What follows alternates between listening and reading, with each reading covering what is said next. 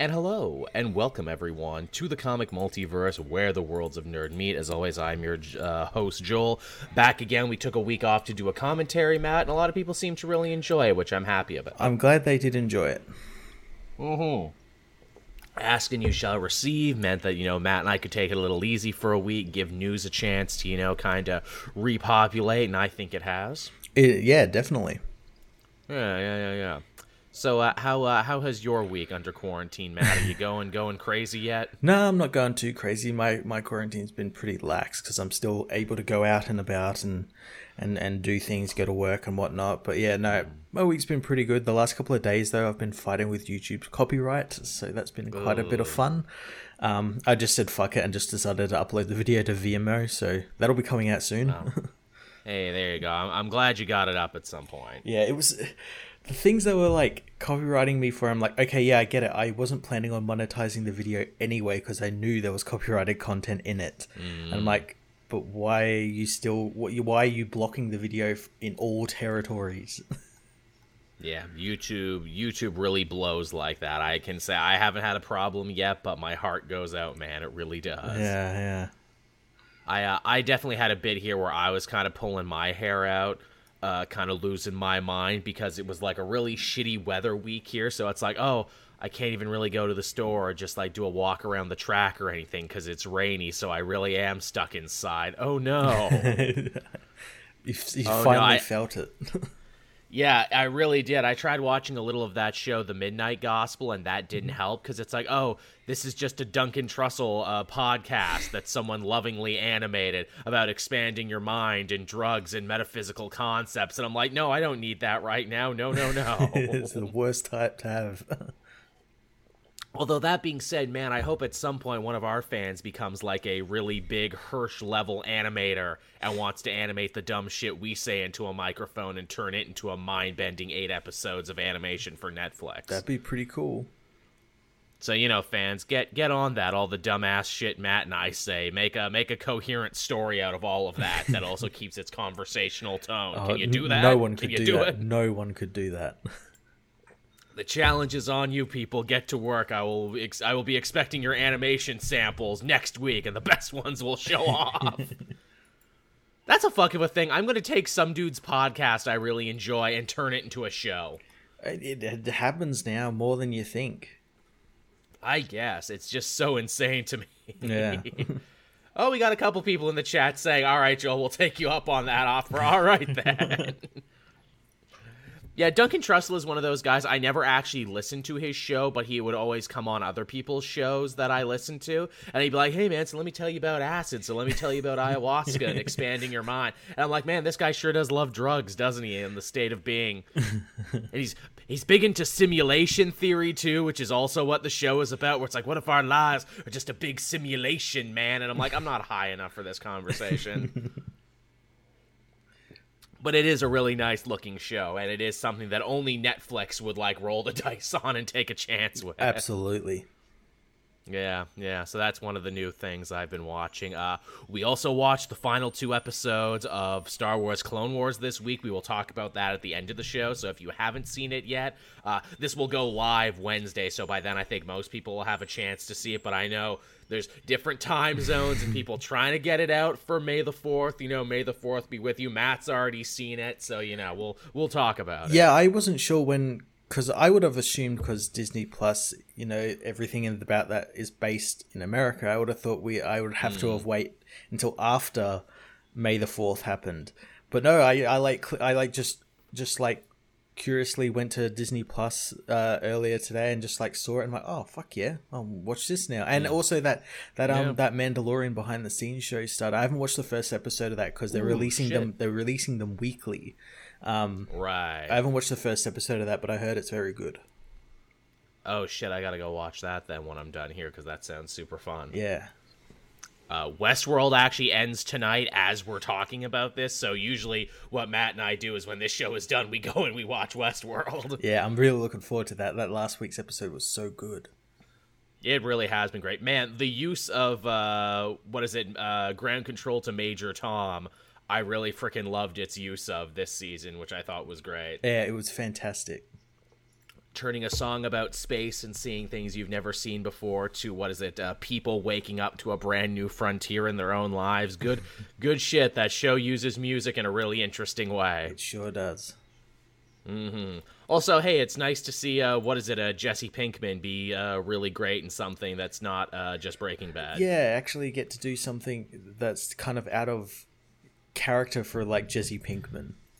Yeah, he he has an everyman quality, Aaron Paul, and I know he kind of took a stab at movies and it didn't quite take. I wonder if this will let him take a second stab at movies. I hope so. I hope so. Uh-huh. Everyone's so great on that show. Thandie Newton, freaking Vincent Cassel as the as like the villain with probably one of the most relatable ass motivations, especially now in 2020. Oh yeah, yeah. Serac, look, you know, the human race, they will just kill each other. I lost my whole family to a nuclear bomb. Mankind must be controlled, and its, you know, more terrifying, murderous instincts uh, reigned in. Eh, I mean, I mean, God, I mean. You're not wrong. I mean, he seems no. I mean, he seems nice about it. I mean, yeah, it sucks the you know that he makes uh, the entire world into YouTube basically, where our lives are ruled by an algorithm that no one understands, but people claim to understand. yeah, but uh, that that's a conversation for another day. Believe it or not, everyone, we do actually have some news and uh, some interesting topics too. Uh, here's one that I thought was interesting. Uh, Judd Winick, perhaps one of my favorite comic writers, a guy who hasn't written a traditional superhero book in a long time. I know he has like a. It's, it's not quite a web series, but it's like a creator owned series he's had going on for a bit. But he's actually returning to the world of superheroes with a new book called The Mighty very soon. And I'm excited for that. It basically sounds like uh, the tale of a teenage superhero with like Superman level powers. Yeah. Well, when I heard this, I thought, oh, is this the Mighty because there's a book called The Mighty that was made by DC. I think it was by Peter J. Tomasi in like oh. 2008, I think. And I'm like, oh, is this like a reboot of that? But no, I read then I read about what it was like. I'm like, oh, this is this is Naomi. Yeah, more. It sounds very much like Naomi, doesn't it? And in the back of my mind, I've had my fingers crossed forever because you know Judd Winick wrote some of my favorite Green Arrow stories ever. He wrote the Batman story that made, you know, Jason Todd into the Red Hood and everything. Mm-hmm. He has, you know, so many of these great accolades, but I think he's also one of those creators who really burned out in the new 52 era because basically, whenever they had a book that didn't work, they'd give it to him. Hey, Judd, can you write Batwing for a little bit? Hey, Judd, can you write Detective Comics for a little bit? Can you write this? Like, he just jumped around from book to book, it seems like just taking projects no one else wanted, and very little, if anything, that he wrote actually stuck. Yeah, which is a shame because he was a very damn good writer. Yes, I would. I would say one of the best at his time, and to think that he's, you know, I mean, he hasn't been slumbering because you know writers got a right to pay the bills, but you know he's been doing other stuff. He's been doing TV and movies and creator own stuff. But yeah, he's actually coming back to a traditional superhero book, and hopefully that means a return to either Marvel or DC at some point. I hope so. Yeah, most definitely. So good, uh, good on him. Good on Judd Winick. And if you see the Mighty on the shelf, check it out. That one gets the comic multiverse seal of approval. Yeah, I'm gonna because there was no art or anything to accompany this, so it's in no. very early stages. So I'm intrigued yeah, to see who they get for the artist and whatnot. Most definitely, and also for those wondering, that is indeed the sound of approval. That's what it sounds like. get yourself a good is what you need. That's right, Space Lord. He did write Catwoman for a little bit. I forgot. Wow, New 52 Catwoman, I remember nothing about. No, I think the only thing we remember about that is that Batwoman and Catwoman have uh, sex on a rooftop in issue one, and I do believe that was not his idea. I do believe in an interview somewhere he's like, "No, they made me put that in. I didn't want to do that." Because Judd Win- Winick actually writes really good, really well fleshed out three dimensional female characters, and that's totally not something he would do. That's totally something Dan DiDio would make someone do. Yeah, that was definitely a gun to his head type of situation, man I'm glad you brought up DiDio because again, I, I, I thought about this the other day and just laughed to myself. Where it's like, man, DC and Marvel falling on hard times. They don't know when their books are going to come out. You know, all these creative issues and everything. And you know whose problem it's not right now? Dan DiDio. I like to imagine Dan DiDio hasn't gotten out of his bathrobe in like two months. He's waking up drinking Mai Tais, just reading Twitter, like, oh, it's so good. It's someone else's problem. oh, I guarantee you there's probably still people out there that blame him. oh, of course. I'm sure he's just been sending passive aggressive text messages to everyone in the office where it's like, oh, yeah, having a rough one now, guys. Oh, yeah, geez. Bet it must be really rough. Oh, I'm drinking in the afternoon now because I want to. Not because I have to. Later. Yeah, later I might watch a movie and have a nap. What are you gonna do? Ooh, trying to create a brand new infrastructure for distributing your comics? Oh, that sounds rough. I've watched The Big Lebowski six times in a row because I can. uh, but yeah, so good, uh, good on uh, Winick there. Glad to see him uh, going to be writing something more in our wheelhouse soon. Uh, now our next story isn't exactly comic book focused, but it is entertainment industry focused, and it's definitely going to affect uh, probably more of us than we think and it's just it's just an interesting topic that I know has been on the tongues of a lot of us right now and that involves AMC theaters which I don't think we actually have AMC theaters here in Canada. Do they do they have them in Australia? Absolutely not Okay, so it uh, doesn't affect me and Matt at all, but it will affect a lot of our American viewers out there, which is like most of you, I think, last time I checked the analytics. But yeah, AMC Theaters got very pissy on social network this week. There's no other way to describe it, and said that they are no longer going to screen Universal films. And the reason they claim that they're going to do that is because, and follow me on this, everyone, because it's going to get really fucky in a second. Trolls 2, yes, that movie, Trolls 2 apparently shattered all projections on digital uh, when it was released. It was supposed to go to the theaters along with like Bloodshot and a bunch of other big movies, but it didn't. It went directly to digital, and apparently it was a huge fucking hit. Like it did double what they expected. And AMC is so pissed at this idea about missing out on them sweet, sweet Troll $2 that they're just punishing an entire studio full of people saying, We're not going to show your movies anymore because we wanted them troll Box. Yeah, it made something like double or triple the its projected opening weekend, and um, apparently, well, apparently the film isn't too good anyway. But like, obviously, kids are stuck at home with their parents. The parents will just buy or rent the film just to keep them entertained.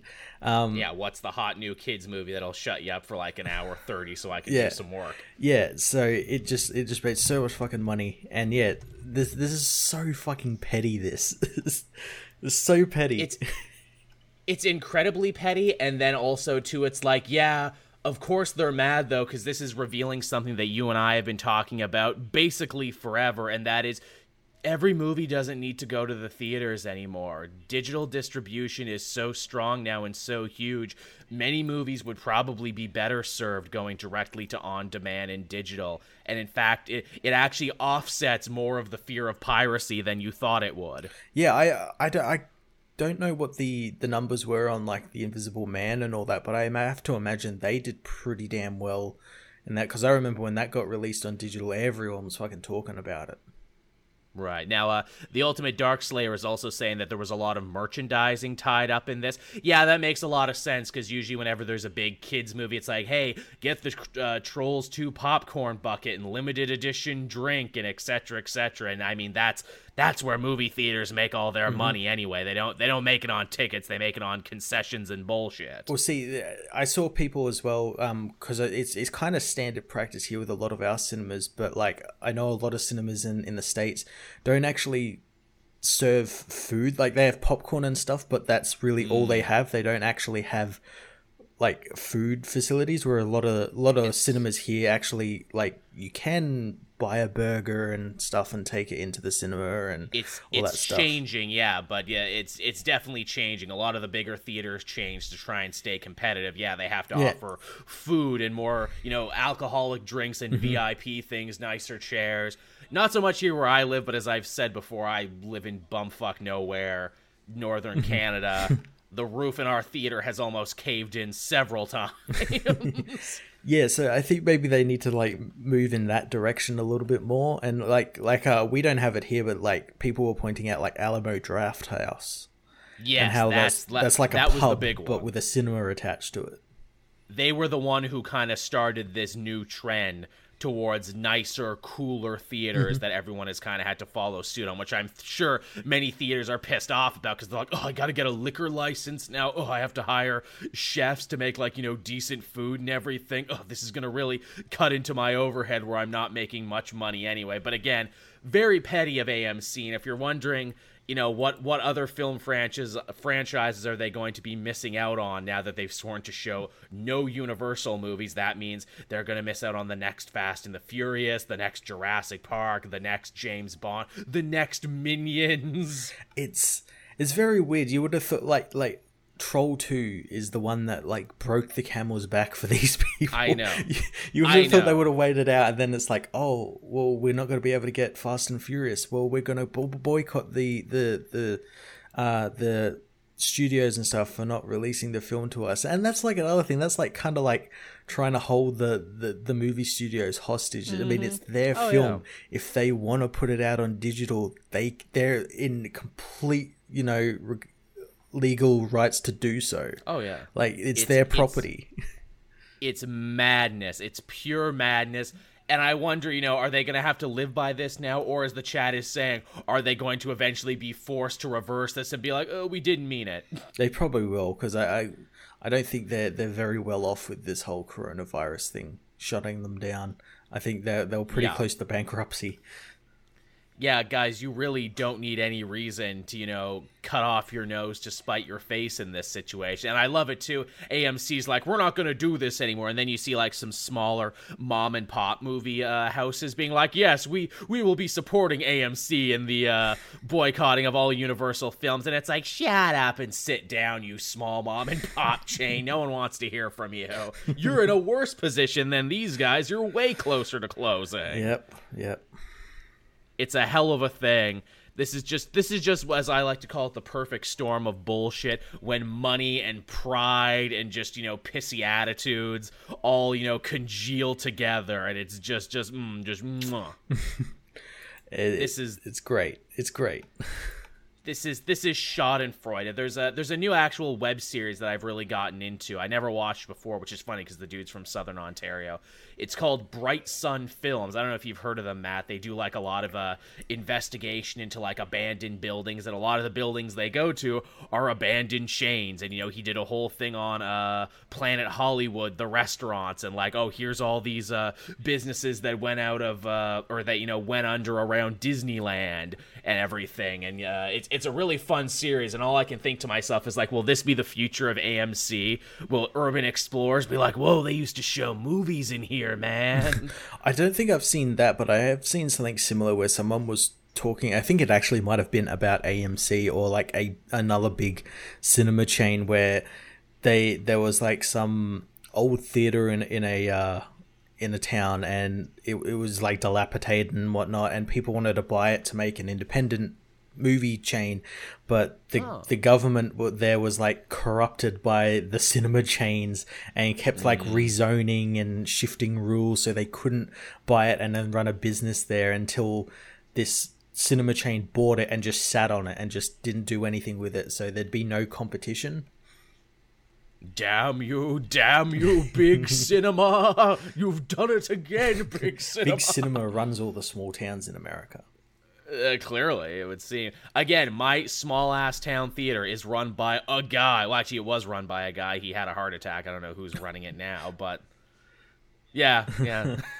he he was not a healthy dude. You always saw him after the movies. He was like 300 pounds. He, I believe, he did say to me one time that he did need help putting on his shoes. Oh, jeez. So, I mean, I guess he was eating well enough in the theater business.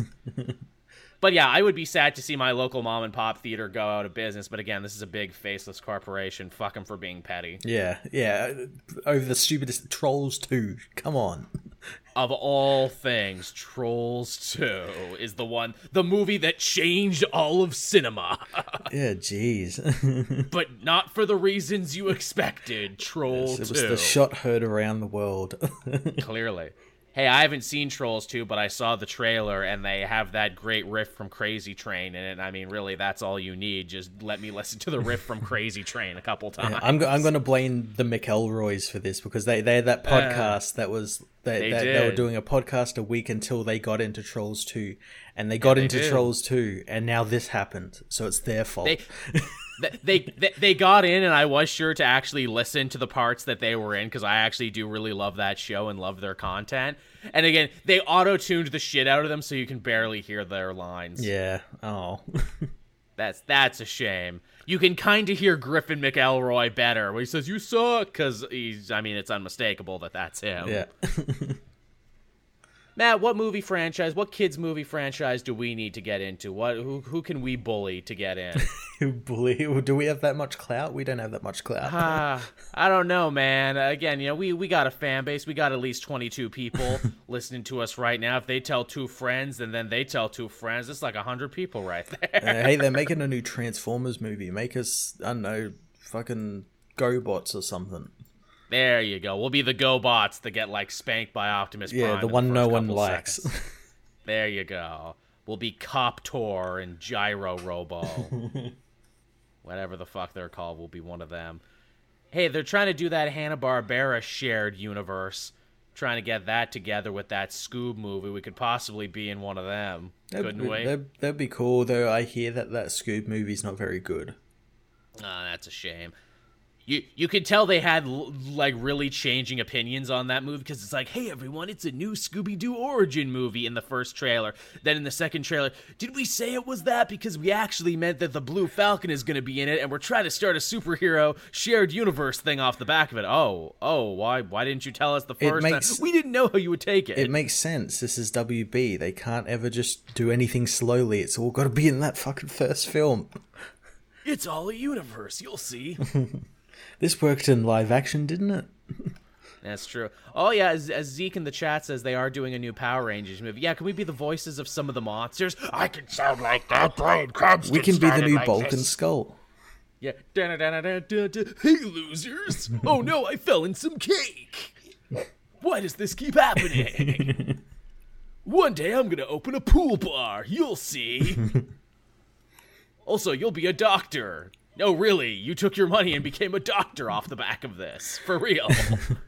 Really, Junkie XL is is is is uh composing Scoob. Is he using his his Snyder cut uh leftovers to to compose? Oh, probably. Man, I swear sometimes when you become like a big uh, music guy in Hollywood, I'm sure they do just have so much shit like in their waste bin. And they're like, hey, Junkie, we need something really quick. Uh, how's this? Ah, it's great, Junkie. You done it again. Oh, it happens all the time. All the time. Yeah, I, I, I did it again. Uh, but yeah, there's there's some AMC shit for you, everyone. We thought you would have a good laugh at that because I know it it kind of affects us all, even though it doesn't affect me and Matt because we don't have AMC's in our country. But still, Doesn't mean that like Uh. AMC could still have shares in like the company chains that are in our countries, so it's possible true. it could we could not see Universal films, which eh, I don't care. I think uh, Galaxy Cinema is the big one near me. Like, there's usually like a big galaxy in every town. And like the galaxies have gotten nicer, not around me, because again, Northern Ontario, not much going on here. But when I went, uh, when I went to Vancouver, I went to a nice galaxy out there. It was for Spider-Man: Far From Home. It's the only time I ever plopped down uh, like a decent chunk of change for uh, for VIP tickets because I'm like, fuck it, it's coming out. I'm on vacation. I'm gonna see this.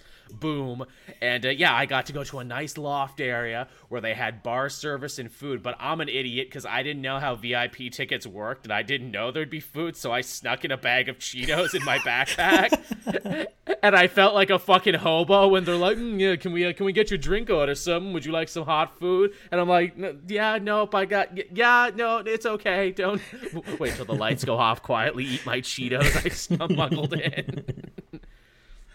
so yeah, that's me. Joel Joel don't know how to be fancy. Everyone, that's my problem. it's always been my problem. Me like the fucking Beverly Hillbillies saying that, no, I snuck in my own Cheeto in this garbage That's where you gotta sm- smuggle in like steak dinners and stuff. Oh yeah. But do it in the really poor section right there. Like up front, I'm wearing a tuxedo and a monocle. I lay down a whole silk sheet and everything and start eating my prime rib. Mmm, yes, mm, quite wonderful. Yeah, so that was that was a fun thing. At least at least I did it in another province, so my embarrassment will not follow Your wanted poster is still ocean. up there, but no one's seeing you because you don't live there. Yeah, this guy snuck in some Cheetos. if you see this man, kill him on sight. For the high crime of not being fancy enough at the movies. uh, tar and feather this man in the streets for breaking fancy law. The only true law, fancy law. Oh, see now Zeke's got it right there too, saying, "Man, I sneak in shit all the time: egg rolls, Haribos, M and M's. Haribos are the good shit. They are, except for the sugar-free ones. Don't eat them. I, I don't don't eat those unless you're trying to give them to an enemy to be like, mm, yes, these are yummy. Oh, you want some of my gummy bears? Here you go. Because I'll have a little diarrhea if it means my enemy will have a lot of diarrhea. that's that's mutually assured diarrhea destruction. I think Sun, what that is. Sun Tzu wrote about that in The Art of War. Yeah, it was somewhere near the back there. Yeah, divide your enemies. Their chaos is your opportunity. Feed them gummy bears that give them diarrhea. Man, he really lost the plot near the end, didn't he? uh, so you know uh, Haribos are the best gummy bear because like sometimes when you're eating regular ass gummy bears, you're like "Mm, I don't want the greens or the yellows, but with Haribos they're all good. they are. That's how you know they're good. Uh, now, speaking of movie studios, and we were uh, we we were deriding Warner Brothers there, where how they try too much at once. But you know, there's another studio out there, mad in the superhero movie game, and they have another problem, and that is they can't name anything worth shit. No, they, they they can only name things in corporate speak. Yes, and of course that is Sony, who this week, out of the blue, has finally named their arm of the Marvel comic making universe, which is really only the Spider Man and adjacent universe. So, you know, they couldn't do the obvious thing and call it the Spider Verse or the Venom verse or, you know, anything that makes sense. What what did they call their uh, new endeavor, Matt? What have they decided to call their universe? I can't remember, but I know the acronym is like suck or spunk or something. It's it's it's it's spumk is what it is with, with a C instead the of a M K. is I think- silent. the the Sony Pictures uh, something Marvel did it, but yes, the the acronym is SPUMP is what it is. yeah, Sony Pictures God damn. universe of Marvel characters. there you go, SPUMP, which sounds very close to Spumco from those old Ren and Stimpy cartoons, where that was the joke is that we're saying "come" in a children's cartoon. but with Sony, there is no joke that their thing sounds very close to "come." Yeah, oh yeah, this was absolutely done like 100% serious face on I don't know Avi Arad or whoever's in fucking charge of that shit show over there. Yeah, what again? And this comes only a couple weeks too after "Let There Be Carnage." Oh yeah, we so never talked seriously- about that, eh? We didn't because it was so dumb. I didn't think it was real, and then I found out that it was very real. yeah, very. Couldn't call it, you know, maximum carnage or just No. carnage. You know, had to be Yeah.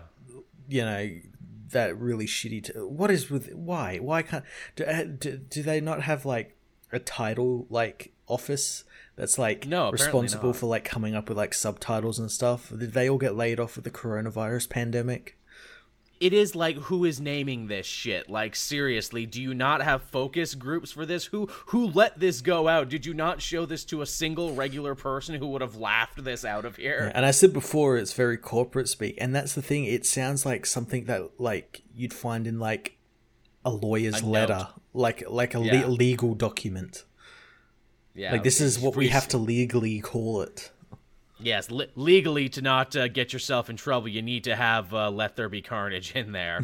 Which, again, as far as bad subtitles go, that might be one of the worst subtitles ever, right? yeah it's it's terrible it's absolutely awful The I expect only one that nothing might less from from fucking Venom.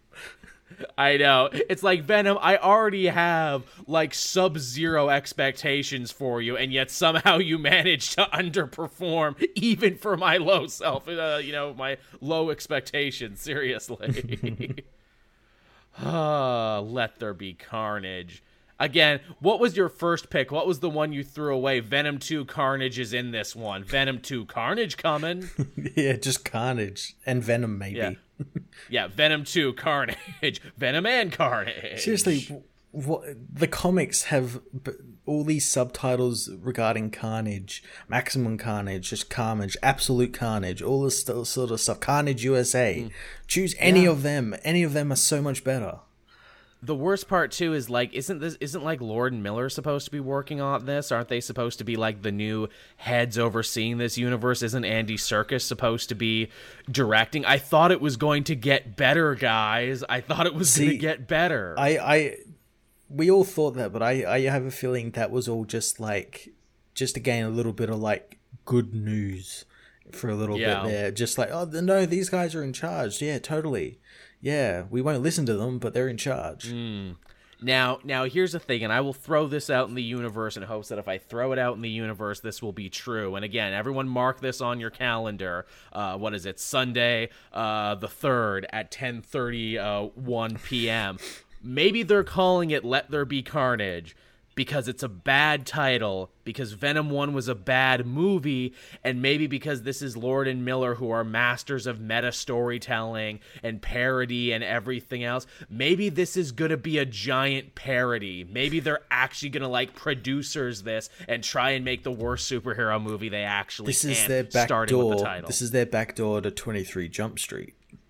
Ah, yes, you see, because in the post credit, Channing Tatum shows up, and it's like, look, Eddie Brock, we need you for the Jump Street initiative.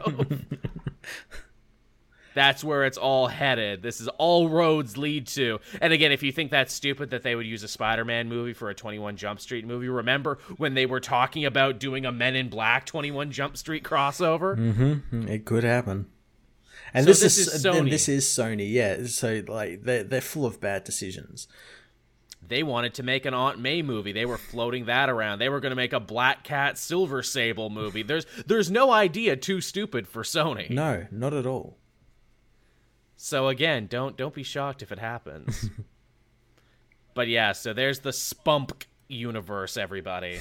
Get ready for it. Sony's going to be spunking all over the place. You won't even be able to handle it.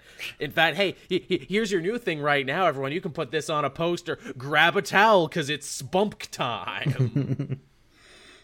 In fact, you might need two. Lay down a tarp because Spider Man's here to spunk all over the place.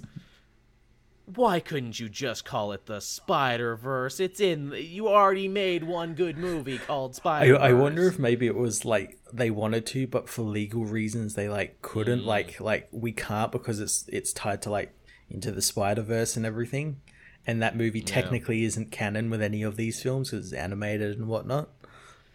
Yeah, yeah. They like shot themselves in the foot by doing that. like we, Clearly. we can't sue ourselves.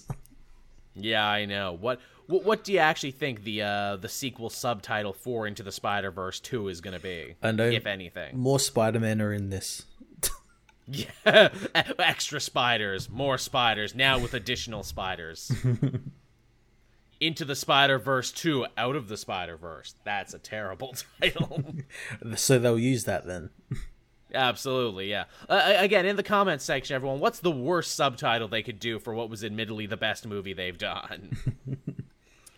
Into the Spider Verse 2 Electric Boogaloo. Yes, we're not doing it ironically anymore. we're actually bringing it back because Electro will be the villain, so it's Electro Boogaloo. Oh, they're doing Electro again there you go. We're bringing him. They they actually kind of fucking did that in the Spider Verse comic when it was a standalone series. Literally, the first arc was like Electroverse, and they met a bunch of Electros from other universes. oh Jesus! I wish I was.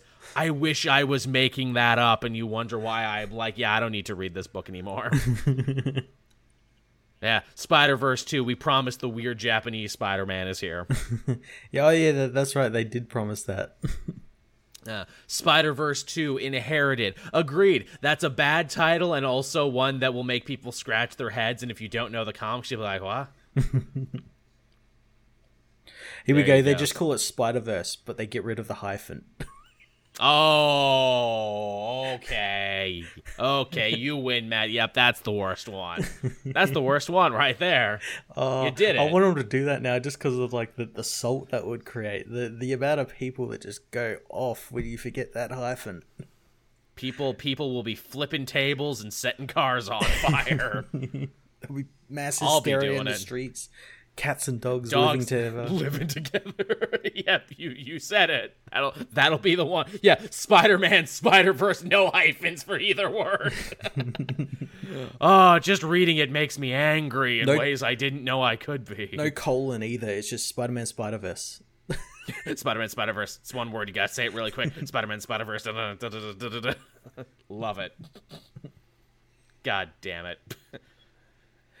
Or, or, or like, what's the thing too? Like, it's not Fast and Furious anymore. We drop the the into it. so it's just Spider Verse, and then by the third one, it's just verse. We just keep cutting stuff off the title. that was a weird thing for a little bit, where they just cut the titles off stuff. Yeah.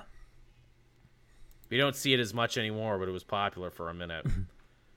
Uh, all right, moving on to some TV news here. Uh, Geoff Johns is now apparently officially attached to the HBO Go Green Lantern show that they're going to be doing. And that means it will be great, and it also means that the Snyder Cut fans won't be watching this show. No, no, they're going to be they're to be flipping their shit for some reason because they've apparently decided that Geoff Johns is the most evil person ever. Yep. Even though if you look at his history with all the Warner Brothers movies, he's a man who kept coming with good ideas that they never listened to and never gave any Yeah. power to. Yeah, yeah, no, don't listen to the guy who wrote some of the most, you know, seminal character, you know, books in the last, you know, ten, twenty 10, 20 years.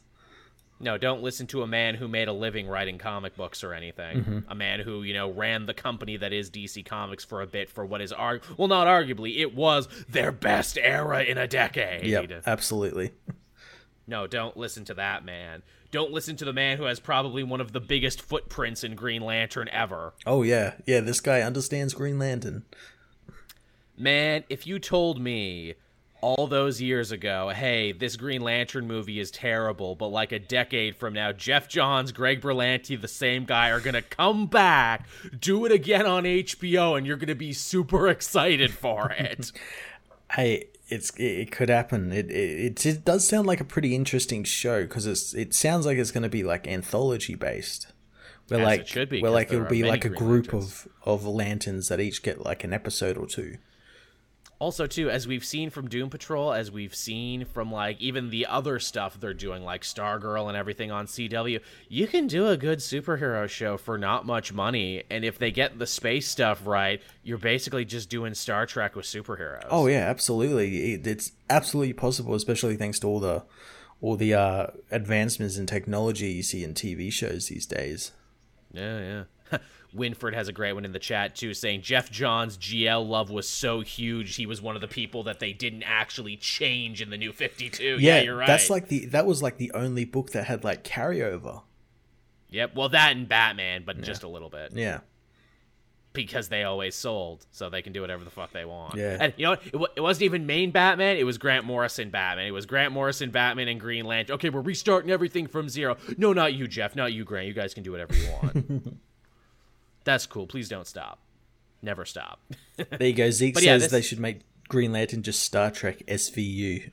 Ooh, I every week Hal Jordan has to go to a new planet to solve a sex crime ripped from the headlines. yeah, stop alien rapists. Ah, yes, Bolphunga. Yes, uh, he installed a button in his bounty hunter office that would close the door behind him. Hmm. He's putting cameras in the toilets. Ah, yes, Zox. Uh, what is it there? He was trafficking more green women. I mean, he didn't kill himself in that spider prison. you you joke, but these are all plot lines from SVU this season. I'm not I'm not making any of this up. I very much love SVU and watch it all the time. But yeah, no, this this sounds great. Justice League Dark sounds great. I think they're making the right type of shows for this app that you know there's something that either a we haven't seen before or b something that needs a second uh, take at it Yeah, I, I do do find it very very funny that the none of these shows, the, these DC shows, are on the actual DC app. Yeah, boy, did that change quickly, and uh, whoo, boy, that's uh, that's actually a nice bit of a segue there because uh, it was also announced this week that the uh, Harley Quinn show that uh, we've been enjoying a, a whole lot on the DC Universe app. Yeah, it's not staying on the DC Universe app. They're going to be airing season one on Syfy. Yeah, yeah. The the the, the app doesn't have anything going for it now because I mean, you don't need the app to watch Stargirl. You could just wait a day and it'll be on Mm-hmm. CW. Uh, Yep. You've probably already watched, you know, Swamp Thing was cancelled, so you've probably watched that. Yep. Doom Patrol's finished for now. That's you probably watched all that. Titans, you don't want to watch. Um, No, because it's bad. Young Justice, you're going to have to wait a bit for the next yeah. season. So like, why? Why would you want? Why would you want that app? Because it's basically it's just a glorified Marvel Unlimited. is really all it is now. I mean, yeah, you could go back and watch all the old cartoons and movies, but you can get those otherwhere for a better price. Yeah, and and uh, some of them as well, if they're old enough, they're actually just on YouTube. Yeah, also that it's uh it's a hell of a thing. Man, it's like every time DC Universe had something good going for it, like, ooh, Doom Patrol is pretty masterful. Ooh, this Harley Quinn show is really damn funny and really cool and everything. Mm, too good for you, DC Universe app. We're just gonna take those and put them somewhere people can actually watch It was them. too much of a niche app. That's why there's no like like dedicated Marvel app where all like the Marvel Yeah. TV shows and stuff are. It's too niche. Yeah. Yeah, again, you can get that in the Disney app. Yeah. Yeah, it's a heck of a thing. Uh, as the chat also mentions, and no, they haven't answered this yet. How are they going to deal with the swearing? Because they drop a lot of hard F and C bombs and everything else in that show. I wonder how they're going to deal with that. Yeah, I I could see them maybe centering it though. They they'll probably put it in like a time slot where they don't have to. Like literally, this is the perfect midnight show. Like watch Yeah. the Harley show at midnight. Yeah. Yeah, that's definitely what I would do for it. And uh, yes, Space Lord, Doom Patrol season two is going to HBO Max. It's going to be on both, but seriously, if you have the choice between the DC Universe app and HBO Go, you're probably going to get that one. Yeah, just get HBO Go. It's more selection of stuff. Yeah, it's a hell of a thing, man. I remember I was so like kind of salty and pissed off because like every other comic book YouTuber of my size got like a like free uh what is it like a free look at the DC Universe app and everything. And they're like, no, not you, Canada, get the fuck out of here. Yeah, same Get- with, get out. same here with Australia, and I'm like, well, fine then. I'll just have to go to other places to get it, and I do anyway because, like, the way the fucking like rights and stuff go, you need like five different streaming services to like watch Mm-hmm. everything. Like, Titans is on Netflix, and then if I want. Swamp Thing, I need to go over to this other one called Foxtel Go, and then if I want Doom Patrol, I need one other one. It makes no fucking Mm-hmm. sense. Nope, it really doesn't. The worst parts of cable are back again. They really are. Yeah. They really, really, really are. Uh, did they did they curse a lot in Krypton? I never actually watched that far in Krypton. I, I think there was a couple. I can't. Yeah. I, I need to go back and watch that show. That show was so fucking good. Fuck Syfy for Yeah. canceling that. Yeah, really. But now they're getting this show. Oh, Crusader Con saying they bleep Rick and Morty. Yeah, that's right, because Rick and Morty, when they air it, they bleep some of the harder swear words, but then when you buy the DVD, you get it uncut. Yeah. It's true, Jaden. DC Universe app does hate Canada and Australia, but that's fine. Canada and Australia will probably outlive that app. yeah. So there you go. I mean, yeah, now that all their good shows are going elsewhere, this this show's basically dead in the water, right? As a consumer advocate, I'm here to tell you, you really have no reason to have that app. You can get a better deal by getting these shows elsewhere. Yeah. If if you haven't already seen these shows, you'll see them elsewhere. The the shows they offer, like the older stuff, you've probably already seen. Maybe even like me, own them already on like Yeah. DVD or Blu-ray. Same with the comics. You probably have them digitally anyway, or like us, physically. Yup, yup, yup, yup, Yeah. yup. Again, they, they they had the perfect opportunity with these DC digital first uh, comics. Put them on the app. Uh, the animated films you could have because they end up getting digitally released first before physical Anyway. anyway. So just premiere them on that. You know, had all these already chances. made deals with other people.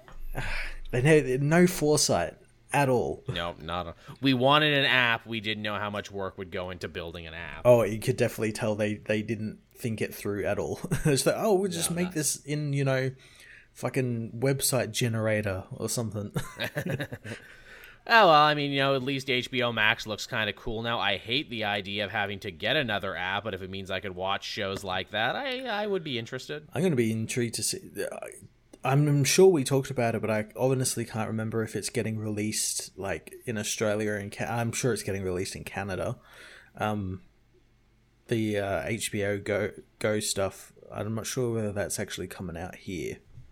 Oh yeah, that's right. Friggin' Australia again, always getting fucked over. Uh, it'll be on one of our other streaming services that you got to pay for to get a package for, one of the cable packages or something for. All the worst parts of cable are back. Oh man, speaking of Harley, have you been keeping up with the show, or if nothing else, did you see the clip that was making the rounds from this week's episode? I did see that clip. Yes. Man, just mm, perfection, perfection personified. It's great. It's absolutely fantastic, and just the comments that were coming out out of that were just oh, the salt. it's it's it's the people who were mad who you knew were going to be mad because the show completely got their number and what they're all about and they hated being you know recognized like that but then you got the people who were too dumb to realize they were being made fun of Yep. and that's the really fun ones oh my god oh, were, they were fantastic. Great. for people who don't know what we're talking about, literally this week of the Harley Quinn show, the whole joke was is that this is actually the first Harley Quinnless episode of the show, and because of that, two nerds, uh, you know, the, the shitty nerds, you know, the ones who you hate sharing your fandom with, one's wearing a shirt that says, you know, release the Snyder cut, and another one is wearing a shirt that says the Last Jedi isn't canon, and it's them pissing and moaning about Harley and women being in their fandom and how they should smile more and da da da da da. And how you know they they complain about Harley Quinn, but it's very clear they've watched every single episode. Yeah, That's good. Yeah, and, and and the joke the joke is obviously Harley isn't in this episode, and one of them's complaining, "Oh, what's this episode about? Harley and Yeah. Poison Ivy, you know, go do stuff." And the episode is about Batman waking up from coma. Yeah, yeah. What's I, I I love that. I love uh what is it again? People who didn't get the joke and that they were making that they were being made fun of. That they saw the clip and it's like, oh, this show agrees with us. No, it doesn't. No. this show this show is saying you're shitty. But my absolute favorite one is you get like uh what is it like hardcore like you know uh what is it, Last Jedi haters being like, yeah, but at least we're not as bad as the Snyder Cut people. That's what they're saying here. No, they're saying you're equally as bad as each other, is what they're saying. How could you get that from that? It's like, well, the Maurice LaMarche character was nicer. I'm like, yeah, but he's friends with the other dude and co signing his bullshit. Like literally, I, I read someone try to make that big thing where it's like, yeah, well, the Star Wars Last Jedi haters aren't so bad. I'm like, uh, need we go through the list of people who quit acting and quit going to conventions because Star Wars fans were shows shitty? Do do we need to remember that George Lucas sold it in the first place because you weirdos had expectations that were too high for him? Let's let's not make this a contest. Let's just say uh, both fandoms have shitty people in it and move on. But yeah, that uh, show's funny, show's great. Harley is wonderful, and what makes that even better is that they did season two and season one back to back, which means that joke was always going to be in there, and that joke wasn't a reaction to anything. no, no, that that was just they were probably just at when they were making that the show was probably around the time Last Jedi was coming out, or just after that. So yeah, Yeah. They they knew they wanted to make that joke and i love that that was always there because again it's funny I, I noticed when the show started you know i saw guys like that in the comment section saying basically the same shit. It was like uh, harley couldn't beat these people. Uh, harley should smile more. Da, da, da, you know i'm gonna torrent some hentai. Da, da, da. But it's funny those people slowly got started getting quiet and quieter and i didn't hear from them as much and i'm like oh did they begrudgingly accept the show is good and start watching it or have they moved on to i don't know fucking kicking puppies i don't know. But it's so funny in the back of my mind i'm like did did those people start liking the show start watching it only for the show to actually roast the shit out of them? If so i think that's the greatest punk of all time I guarantee you they probably did start like actually watching the show and listening to like what was being said and everything, being like, "Hey, this is actually pretty well written and really good." Mm. Yeah, we we got you to like the show only for us to flip you off and tell you how much you suck. And you know what? I I hope that's a wake up call for some of those shitty fans. It won't be. realize- It won't be. No, obviously not. In, again, in the fantasy world of television, that would be the wake up call. In real life, that will only serve to you know further harden them. And, and again, to, to quote comic book guy, I was I was online within minutes. Uh, what is it? Registering my disgust throughout the net. I'll have you know. I, I, I like I did the I'm adjusting glasses I don't have. Even A, my co host has glasses, and B, I need glasses that I haven't gotten yet. that's that's one of the things I couldn't do for coronavirus. I actually got all set up with like a freaking eyeglasses uh, prescription, then never got to go out and get them. yeah, and that's some bullshit. Uh. Never, never did I think, man. I hope the world goes back to normal so I can get glasses. That'd be fun. Uh, all right, so there's your Harley Quinn news. That was pretty good. Uh, I guess with the latter half of the show here, Matt and I can just catch up on some old business. Uh, we've been reading all those uh, DC digital comics they've been putting out.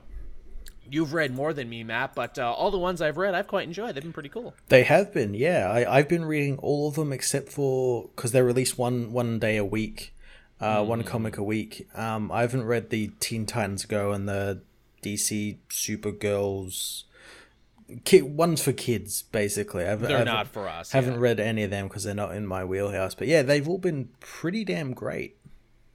Yeah, they really have been. Uh, I know you and I have been keeping up with the Superman one from Robert Venditti, and holy shit, you know, I, I gave up on his Justice League fairly early, but man, the dude can write a fucking Superman story. He can. He it, it's so fucking good to have a Superman that's a. It's kind of low key, and it's mm, he's not very. he's not fighting Rogol Zaar or Roger Zerg no, on no. ruins of Krypton and all that sort of bullshit. He's just fighting like he, lesser known Rogues Gallery members, basically.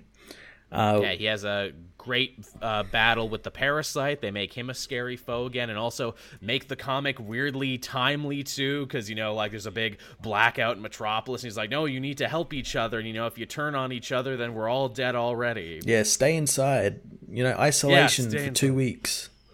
Literally, and I'm like, thanks, Superman. Boy, I bet this wasn't topical when Venditti wrote this, but it hits me like a ton of bricks now. Yeah, you can see why they put that out as like the first one. Very, very much so. And then the next one, they brought back the Gambler, this golden age villain from the 40s, and yeah. did a whole story with him. Yeah, I, and what was really cool about both of these stories is there was like a chance for Clark Kent as the reporter mm. to get a, a, a, bit in, especially in that second issue where it was ma- mainly like Clark researching this story. And I love the part where he finds out that him as Superman is being used as sort of like a gambling mechanic in a way. Yeah, they're betting on him. Yeah, I, I like that. And just, and to like, you know, to, to calm his frustrations, he, he hits the pop. He, he hits the yeah, soda. I love that. that. That's adorable. I love that Lois is such a huge factor in that thing. The only way that it could warm my heart more is if they worked. Uh, what is it, Superboy in there somewhere? I don't think they will. I think that was probably one of the things. Like you can have all these characters, but you can't. Well, I think they're pretty much out of canon. These stories. I think they're yeah, just because they're like they, just little stories in the Walmart books, basically. Yeah, yeah, they're not going to upset any apple carts or anything. But yeah, they're they're really cool. Again, that gambler story, the bit that I loved is, you know, the woman who the gambler has been manipulating to like burn down buildings to, you know, square her debt. She's so scared she won't even talk to Superman because it's like, oh, you know, the gambler, uh, he's got people all over the police force and everything. And Superman's like, okay, I think I know who you should talk to. And then he comes in as Clark Kent to talk to her. I'm like, oh, that's so cool that Kent could be a hero too. Yeah, yeah. It's, it's again paying off that thing where he uses he's got all those superpowers, you know, flight and all that stuff. But sometimes his best superpower is his journalistic uh, investigation skills and stuff mm. like that. And, and also the, the, the the best there's like a running joke between these two issues. I'm sure it will continue where Clark is always losing his suits because when he changes, yep. he just dumps the suits. And I, I love Lois like through the first issue and the second issue uh, Lois is always ragging on him of like losing suits. Like you gave your suit to that homeless man, and then you gave him twenty bucks. My last twenty bucks. that that was a great moment too, because it's like you know it was all about like you know uh, wealth disparity and poverty in uh, Metropolis mm-hmm. and people gambling their money away. I like Venditti goes there where it's like yeah, Superman and Lois aren't rich guys. They work in the newspaper industry in 2020. They're just getting by too. yeah And I'm like, wow, I never thought of that. I want that story. I want the Superman with money troubles thing. Like, I need Superman to like scrape his pennies and be a real saver. I want him to bring back as well because like we've seen like their apartment and stuff, and it's like, oh, how do you afford this in like Metropolis stuff? I want to bring back. There was a thing. I don't know whether it's canon anymore, but like. Um, they got the they got the apartment they were in because Bruce Wayne owns the building and he gave he like gave it to them as like a wedding present. Yeah, yeah, yeah, yeah. Yeah, be like a rent controlled building or something. Yeah. Yeah. I, I I want Superman with money troubles. I want Superman to be like, Hey, you've been you've been having lunch at the Justice League HQ like every week this week. What's up with that, man? you know? Jesus Jesus Christ, man, are you are you hungry? do you do, do you need something, man? Like you're you're Superman. Are you are you okay? no, I'm fine, man. You know, it's just hard holding down a job and everything and putting the son through school and saving the world. It's like, no, no, I I, I get it, man. do you do, do you need a loan? But like not from Batman who can afford it. It's like, you know, the Flash. Do you do you need a loan, man? I put I put some money away from when my parents died. Do you do you like need a loan? I, I guess that's probably how they could spin it now in the new 52, though they can't anymore because they changed it. But I guess with Clark being an orphan, maybe if he got like a good life insurance policy from Ma and Pa, and if he was able to like you know uh, roll that into some good investments, super investments. Superman, I peered stocks. into yeah, there you go. I peered into the future and saw what stocks were gonna do good. I, I went out in space and asked some aliens, hey, what should I put my money into? And they're like, buy gold, Superman. He's like, okay, I will. Thanks, aliens.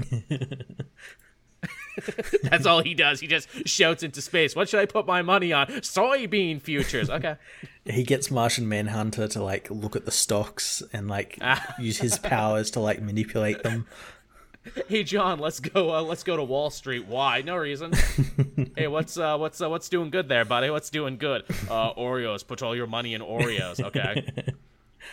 all his stock advice is just cookie-based stock. Put it in milk. Put it in American dairy. I, I'm recognizing a theme here, John. It's all milk and cookie based. As Luis is saying, the Kents were farmers, man. They probably didn't have very good insurance. Yeah, probably not. No. No, but again, you know, that's that's two dead parents for the price of one. You know, you put that in a good mutual fund. yeah, ask Booster Gold for stock tips. Hey Booster, who should I bet in this next upcoming sports game? Come on, don't don't dick me around, Booster. Tell me the truth, or so help me God, I will be coming back. The Batman one was pretty fun too. Uh, the first one was like some reprints. The second one was actually a Clayface centric story, which would have actually been a really cool mystery if they did not spoil uh, the Clayface's involvement on the cover. Yeah, I, I thought that too. I still really liked liked the book. I enjoyed that Michael Same. Gray uh, knew knew well enough to like make Clayface kind of like this anti-hero, kind of sympathetic guy. He not he's not just Mm. Yeah. because the the book is set out like it's like oh, Clayface like now just like gone back to a villain? He's just straight up fucking murdering people and framing like movie stars and Mm. stuff. And then you find out like oh no, this guy was like like a sex weirdo, and there was like a Hollywood producer who was also a sex weirdo. Yeah, he uh, he did it for a good reason and everything, and also did it to protect a piece of Gotham history that the man was gonna uh, tear down and build uh, what is it a parking lot on. And even too, the way Clayface gets out of it is he basically does his own version of the Prestige. He does his own Batman talking to Gordon to escape. yeah, I fucking love that he got got out of that, but it was a good callback to him, like him as that cop witnessing Batman escape. Yeah, yeah, But yeah, also yeah. That he got one over on Batman, and that probably didn't sit well with Batman, so he went and probably like beat the shit out of like a purse snatcher or something. Yeah, yeah. Well, it's funny because like Batman, it's like he's almost like he, he he's he's almost proud for a 2nd Where mm-hmm. it's like smart motherfucker. He knew there was he's an actor. I bought his performance. There was a trap door here. Uh, he he planned it all. Holy shit! I'm almost proud of him. And then he does that famous quote. You know, every villain is a hero in their own story. Who wrote that quote? Probably some villain. Which I'm like, was that a joke, Batman? I dare say that was that was like half a joke.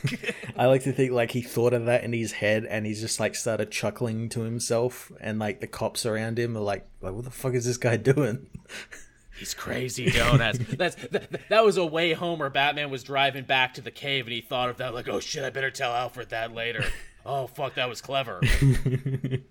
I'm usually never that quick on the draw, but that was some good shit. Maybe I'll call Jim Gordon and tell him it quickly. Batman's journal. Oh no, wait, I'm not the Punisher who keeps a war journal. That's that's just where Frank keeps all his good zingers that he had had a great joke today, didn't say it before I shot the guy. Better write it down here. uh, but yeah, so that was a fun one.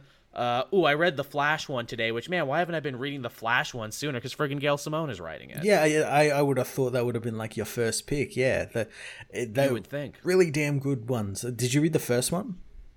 No, I read the second one today, but I know the first one had King Shark in it because Gail Simone fucking loves King Shark. Yeah, the, this is this is absolutely not in continuity because this is like a early in his career Flash. Um, so in the first one, he goes on like his first like kind of date with with Iris. They go on like a two day like cruise down the eastern seaboard, and um, King Shark attacks and um, Flash doesn't can't really do anything because there's water. If he gets pulled underwater, there's no friction or anything. It's actually really smart. He, Where- he ends up running on King Shark to gain momentum to get out of it. but he finds out that like King Shark is only attacking the boat because the boat used to like dump its um waste and shit in where he lived in international waters because it was cheaper to take the fine than get rid of it. Those damn cruise companies, which we now know because of all the op-ed pieces, are actually pretty fucking evil and bad. Yeah, so again, a very another, another very timely timely issue. And then yeah, this Very much so. this second one kind of follows on with that where we have the big villain which is shift from the future but also like a barry allen villain which is like shifty carnival workers Yeah, yeah, I, I love that. There, it's like, and who's really to blame? Carnival workers and their no safety. That, that's who you can blame. It, it was fun to see Barry like actually solve a mystery in that one, and the cops think he's crazy because the conclusion he comes to sounds stupid, but it's true. yeah i was with that cop for a little bit it's like that sounds stupid no way these were kids were killed by a roller coaster here but he's like got all this all this evidence that shows that they absolutely were Yep. Man, how come uh, Barry Allen in the comics hasn't become like a true crime podcaster? If he ever gets kicked off the force, he he would do really good with that. I think. that he should do that like once he loses his powers like well i can't Yeah, really be here i'll be a true true crime podcaster I mean, he's super fast too, so he could hammer out like a whole season's worth of making a murderer in like a week. That's what he does now. That's how he makes money. Like, man, my ad revenue is really rolling in. Hey, I'm Barry Allen. I used to work for the CCPD as a CSI. Now follow me along and hear my stories. And that's when the Flash came in, and he was very sexy and attractive, and he helped save everyone. I'm not the Flash, though, everybody. In case you're wondering. Friggin' uh, what is it? Captain Cold is a huge fan of this podcast. Ah, I hate cops, but I love this podcast. Hey, I think Barry Allen might be the Flash. Yeah, and now a word from our sponsor, Raid Shadow Legends. Raycons, yeah. you know, I'm Barry Allen, and when I'm out running around, I only listen to Raycons. but I don't run fast because I'm not the Flash. No, definitely not. Could never be me. yeah, man, everything is either Raid Shadow Legends now or Raycons. You're absolutely right. Yeah, but yeah, no, that second issue was good, and it seems to be like the first of like a part of like a story Yes. with like Barry going to the future to fight uh, Reverse Flash for the first time. Yeah, because they make it sound like A, he's never heard of Eobard Thawne before, and he has never, like, he's surprised at the concept of time travel, where mm-hmm. you're like, really? Yeah, yeah. The, well, that that's definitely a signal that this is a very out of continuity book or a very early Flash.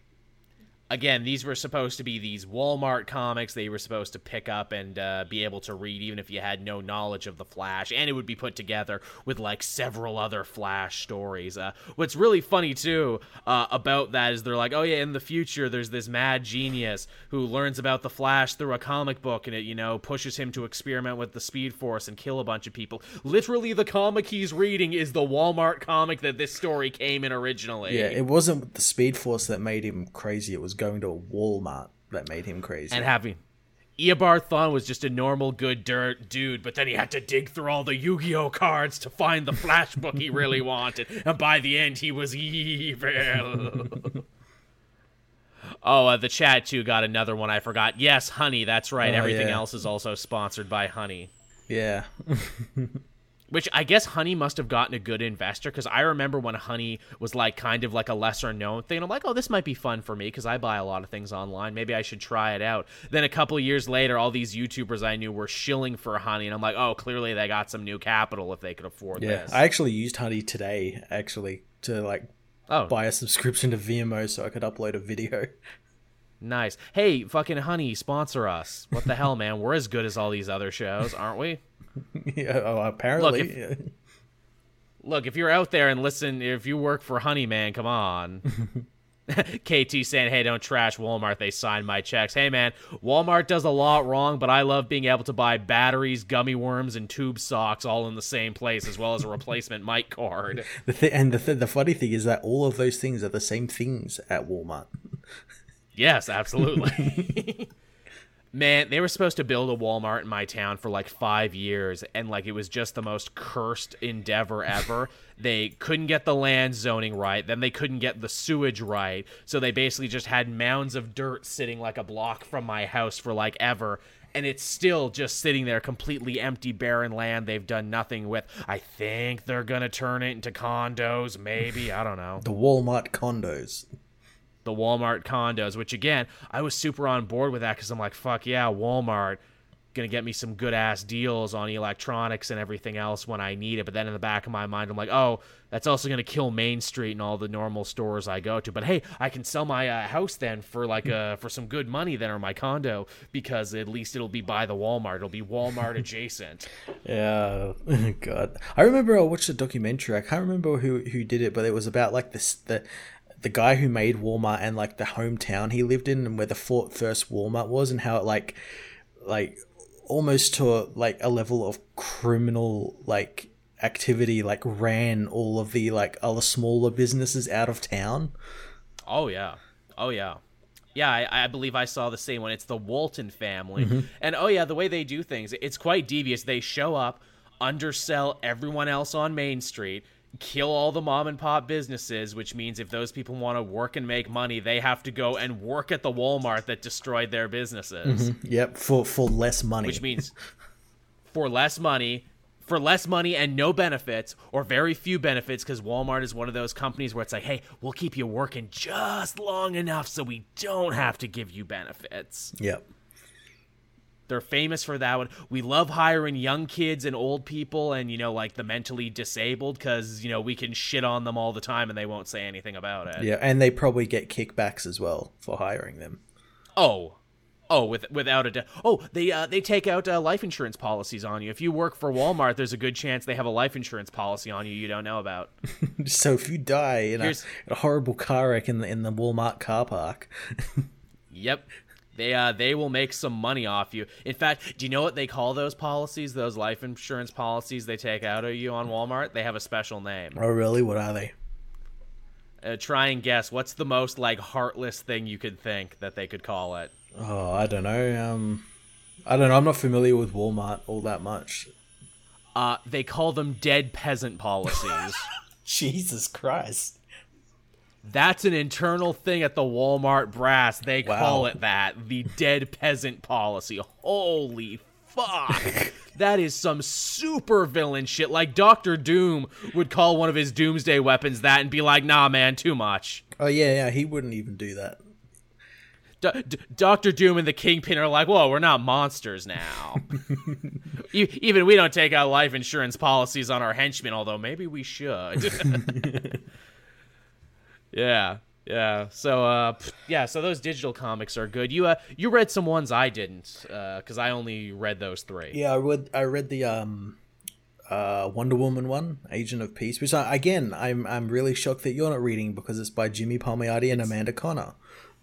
Here's the thing, you know, they really fucked me up because I was waiting for them to be collected once the Walmart runs were done, and now they're putting them out on digital, and now I'm actually having a hard time keeping up. But yeah, tell me all about it. Yeah. Um. So there's there's been two issues of this so far, and uh, so far it seems to be Wonder Woman teaming up with another female hero or female character from the DC universe, and the first one being uh, Harley Quinn teams with her to save Harley Quinn's Coney Island residence from like an evil real estate mogul who's hired assassins to kill her so he can swoop in and take the the property for real cheap. And because Palmiotti and Conner wrote that book too. Uh, the second one is about Wonder Woman rescuing Lois Lane from a Himalayan like snow monster that that has been created just to feed on humans. Oh, Yeah, it's very, very, So very, very dark. I like it. Yeah, they're both really, really cool uh, Wonder Woman stories, and kind of lives up to that name, Agent of Peace, because uh, throughout both issues, she's trying to dissolve uh, situations without using violence or uh, resorting to like using her powers or anything. Just trying to talk things out, but never really kind of works out that way. At least she tries. Yeah, the subtitle game is really strong on those digital books, isn't it? You know, Man of Tomorrow, Fastest Man Alive, Gotham Knights with an S and everything, and now Agent of Peace. yeah, yeah. Yeah. Uh, there was also an Aquaman one and a Swamp Thing one. You've been reading those too? Yep, uh, the the Aquaman one, the first issue, I, the second issue's out. I haven't read that one yet. The first issue is just a uh, kind of cut and dry Black Manta versus uh, Aquaman. You know, they just fight over this. Black Manta's found a weapon that he thinks could probably kill Aquaman. It's like some, it's like a spear that was given by given to Atlantis by the the Myrmazons, which is like mermaid Amazons. and um, Gotta love it. again, Aquaman's trying to tell him, "Don't use a weapon; it'll kill you." Because what the weapon is, it's like a hunting spear, and it can only be used by people who who want, who who or who need something. Um, so like it's it's mainly used for hunting. So like when it was used for hunting, it would give people great wealth in like food and stocks and stuff like that. Um, that they that so they could survive. But when Black Manta uses it, he uses it for selfish reasons. So it takes and it like causes him to almost starve to death and go blind and all that sort of stuff. Can't uh, can't catch a break, Black Manta, can he? yeah, so that that was that was a pretty cool pretty cool issue. The the Swamp Thing one again was really good because it's written by Mark Russell. Yes, which makes me think I gotta check this out. Are, th- are these one and duns or do they have recurring characters? This is the second issue I flicked through, and there is reoccurring characters in this one. Um, so I think the story is like there's like a broad stroke story, which is with the Sunderland Food Company, which is creating the Terminus seed, which will apparently kill off all plant life on Earth, but also kill itself off. So farmers have to keep buying from Sunderland.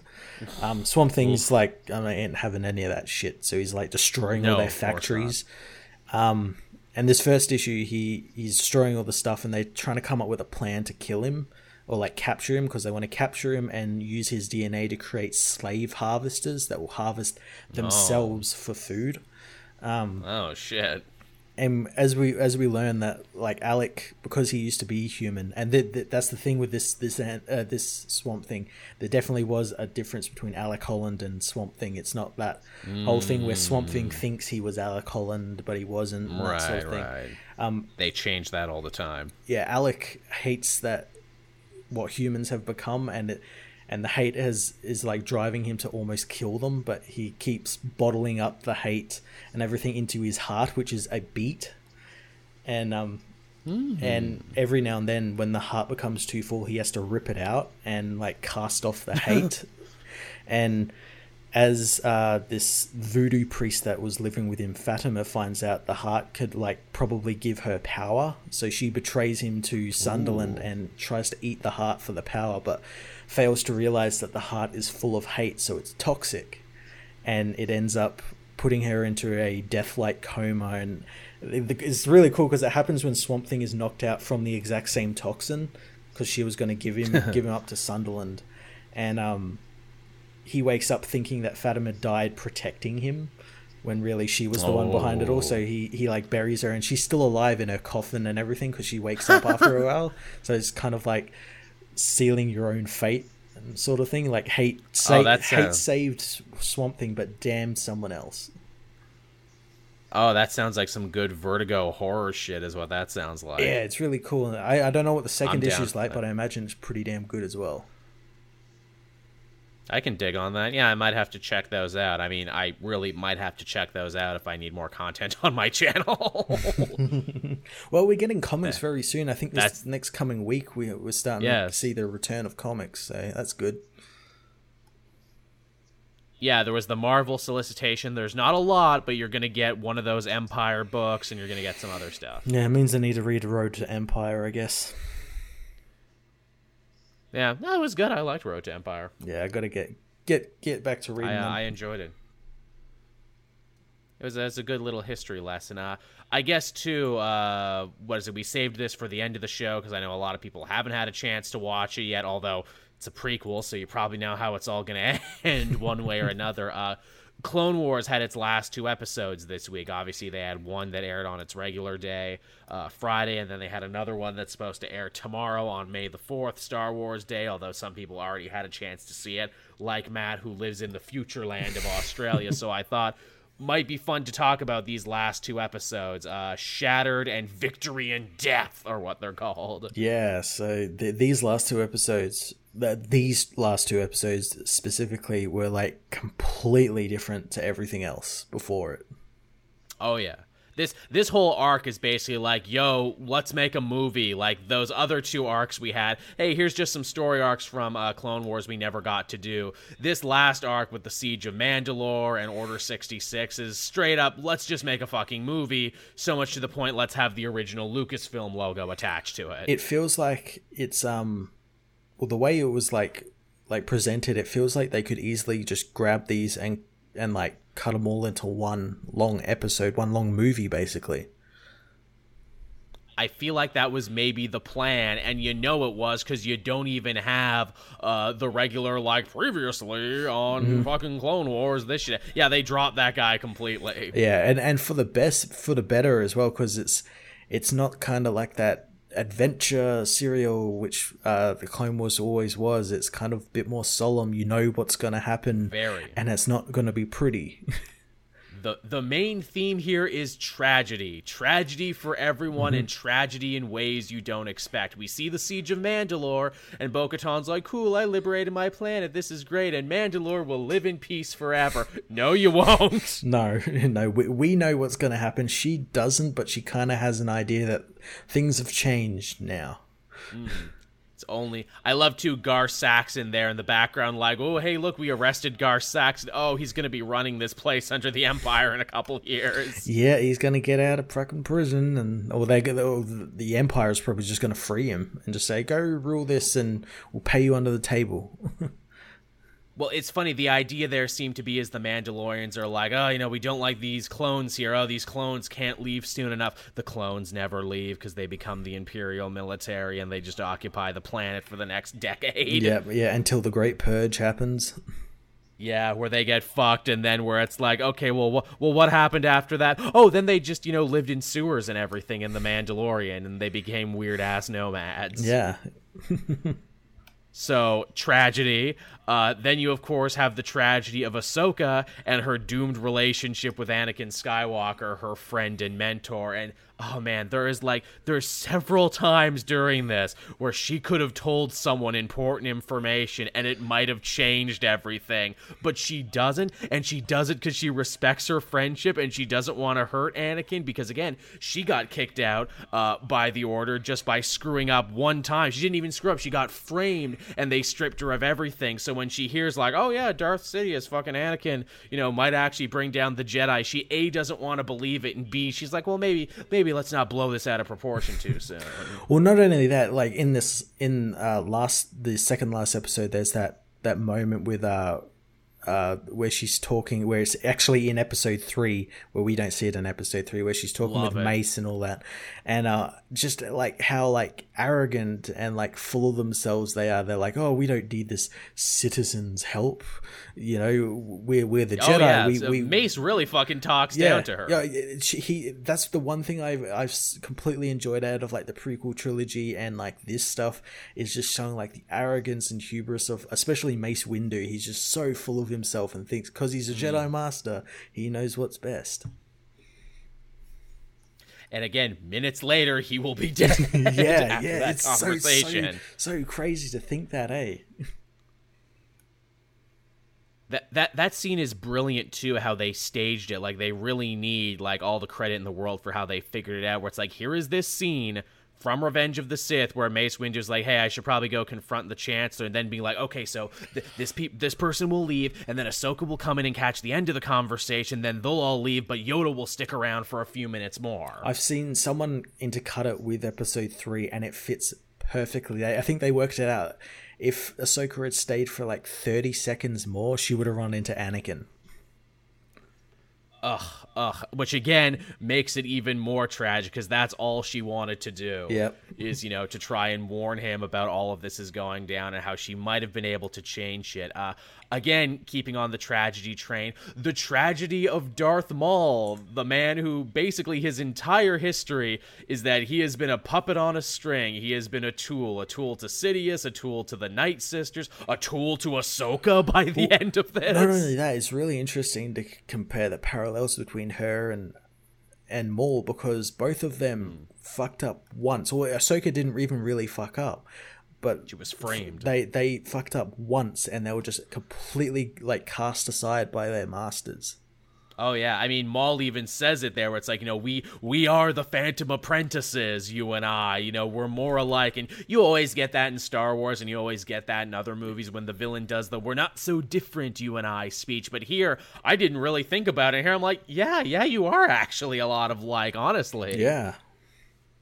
And again, too, where Maul's like, no, I know everything that's going to go down with Sidious. I'm pretty sure I know what's going to go down with Order 66. If you join me, we can probably stop it. And the only thing that stops her from actually joining up with Darth Maul and probably saving the whole universe is is he talks shit about Anakin. Yep. He talks shit about her Jedi dad, and that pisses her off. Yeah, if he just, just just kept his mouth closed, we could have had this. Could have had like a completely different universe, and hopefully they. I really want them to bring back the Star Wars Infinities comics and do that, where it's like ah. Ahsoka decided to go with Maul, and they team up and they like go to Coruscant and like kill Palpatine or something. Yeah, how would that have changed things? Yeah, or or like Anakin and Obi Wan end up coming to Mandalore instead, and Ahsoka helps them, and they end up killing Maul. And because he's there, the Chancellor and all that stuff that's happening with Grievous doesn't happen. Yeah, they, they actually do manage to arrest him and they change all of history. Yeah, That'd be pretty fucking cool. Also, man, that lightsaber fight scene between Maul and Ahsoka just fucking balls to the wall. oh, they went all out with that. Uh, Did you see the um the mocap behind the scenes stuff for that? I did. For people who are wondering, it's like, wow, this fight scene doesn't look like anything else in the show. Yeah, because they mocapped real people for it. Yeah, they mocapped Ray Park as Darth Maul again. Which is so cool that he kind of gets redeemed in this too and kind of gets to come back to the park. In fact, Maul even does the thing with his lightsaber. He like sparks it the same way he does in uh, Phantom Menace. Yeah, a lot of the same moves.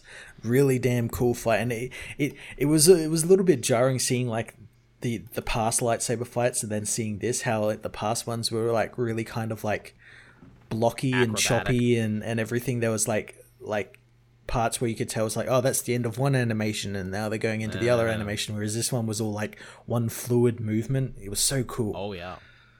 Also, too, uh, Ahsoka has a moment where she could have killed Darth Maul, but didn't, which actually re uh, their fight they have later in Rebels. There's a lot of these last four episodes that recolor a ton of stuff from Rebels. Uh, i'm i'm gonna go back and watch rebels i think Uh, I did go back and watch two episodes in particular, but we'll get to those in a minute. But yeah, so Maul is captured, Mandalore is saved, and then they're like, "All right, I guess we're gonna go back to the Republic now as heroes." Yep, nothing, nothing can you know, uh, what is it, uh, dampen our spirits? Hey Rex, what are you gonna do now that the war is over and all the clones are free and everything? I guess, guess you're gonna live a normal, happy life now, aren't you? Yep, sure are. Initiate Order sixty six, kill all the Jedi. Ah, fuck. I liked the the second last episode just because of like we all knew it was coming and like That was my favorite that- one. that- and it was just so ominous with like the music, which was like this kind of like synthy Vangelis fucking uh, Blade Runner type music, very solemn. It's like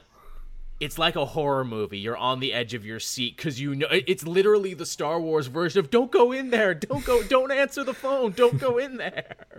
and, and and like here too, like in fact, I'll say this is better than the Revenge of the Sith one because I care more about Rex and Ahsoka than I cared about the characters in that movie when they all got shot in the back. So it was a big deal, especially when they reaffirmed their friendship. And Ahsoka's like, "Wow, Rex, you know, I've known you basically all my life. You know, you're such a dear friend and war buddy to me." And Rex is like, "I've literally known you my whole life, kid."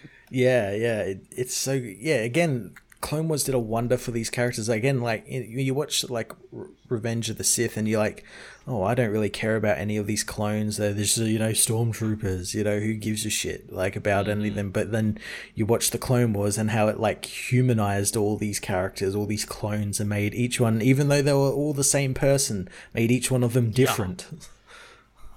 Which shit, man! Hats off to Dee Bradley Baker for his fucking acting. Yeah. Uh, again, to another absolutely genius thing that they write into here, which I never would have thought of, but it is so so freaking inspired. Where it's like, okay, well, how does Ahsoka find out about Anakin turning to the dark side and Vader and the death of Mace Windu and everything? And that is both her and Maul as the only two Force users on the ship. They they feel it. They feel the psychic screams. They feel the disturbance in the Force. So that's how they get up to speed. Yeah. So we get dialogue. We get actual audio from Revenge of the Sith, as well as like an Anakin line that's a com- combination of Hayden Christensen and Matt Lanter, which sounded really very, weird, but also really clever. cool. And again, it makes sense too, where it's like, yeah, we set up these two as apprentices, and their connection to their masters is what allowed them to hear this very pivotal moment in Star Wars history. And it's also kind of a callback to old Ben Kenobi. It's like, a, it sounded like a thousand screams that were all silenced. Mm-hmm. Loved it, loved that to death. They we do run into a mild bit of discontinuity, but this didn't bug me because like in Rebels, Rex was always saying like, "Ooh, I never turned against my Jedi, and I cut my uh, own control chip out." Eh, you kind of did attack your Jedi. She wasn't technically a Jedi at the time, yes. but you did, and you didn't cut it out. She helped you, but whatever. Yeah, well, they, they they probably they didn't have that this written by then. There's there's also like discontinuity with like the the Ahsoka novel, but I technically don't count that Ahsoka novel as canon now since so much has changed. yeah, I- am enjoying it enough to not give a shit about it. Also, too, even the go- even like the original trilogy has discontinuity with Leia saying like she remembers her mom and yeah. shit, and like a thousand generations versus a thousand years. That's that's just Star Wars. We'll just put that over here in the box of stuff that doesn't really make sense when you think about it, but it's fine. It's fine. it, it's a cool scene. I like that she helps, and I like too that we get that kind of Rogue One reference too. I am one with the Force. The Force is one with me. I am one with the Force. Mm-hmm. Yep. And that the chip is not one with the Force. You know that is an abnormality and everything, and that by doing that they're able to find it. Yeah, I thought that was pretty damn cool, and I, I like when when he changed when he got the the message from from Sidious, how there was like that second where he he like kind of realized what was happening, realized because of what happened with Fives and whatnot, and was able to tell mm. Ahsoka what happened, like remember Fives and what happened there.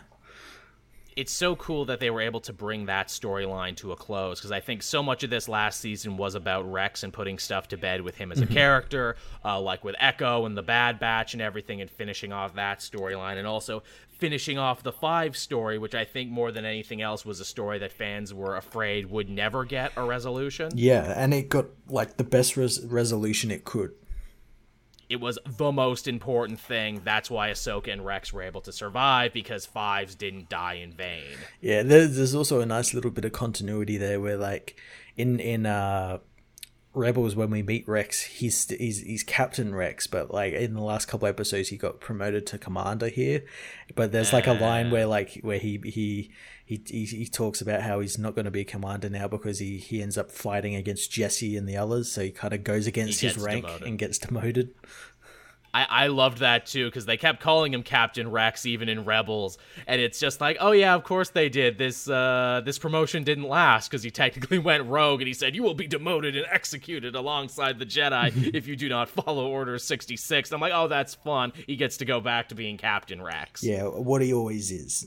that's what he what he always is, what he'll always be. Uh, Maul does get one tiny victory here. He gets a cool ass hallway fight. He figures, well, if I can't escape, I'm just gonna kill everyone on this big ship. And then he finally does manage to escape, making it the one victory he's actually won this whole time. Yeah, he kind of kind of does like a bit of a bit of a Star Killer reference, Force Unleashed reference, where he pulls the the Venator out of the out of the sky by like destroying his hyperdrive.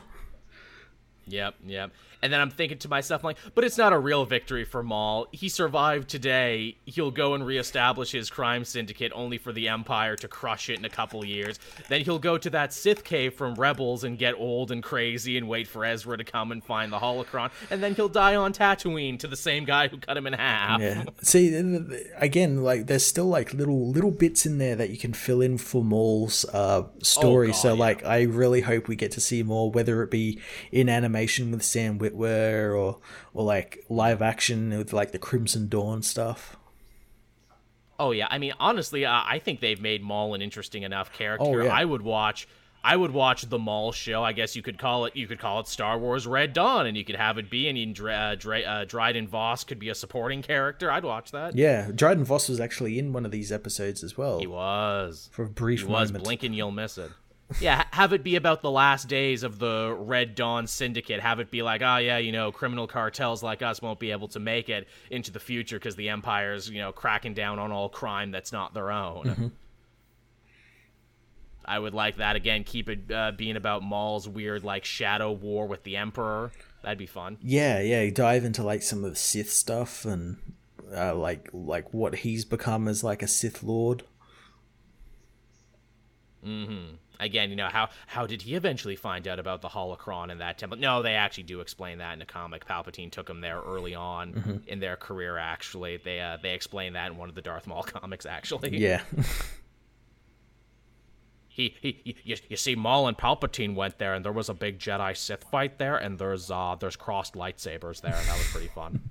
yeah. I- there you go. You need to find out like I, I can't remember whether we found find out like who the Inquisitor he is. He ki- who kills who he kills to get like that part of the lightsaber for his new double-ended staff.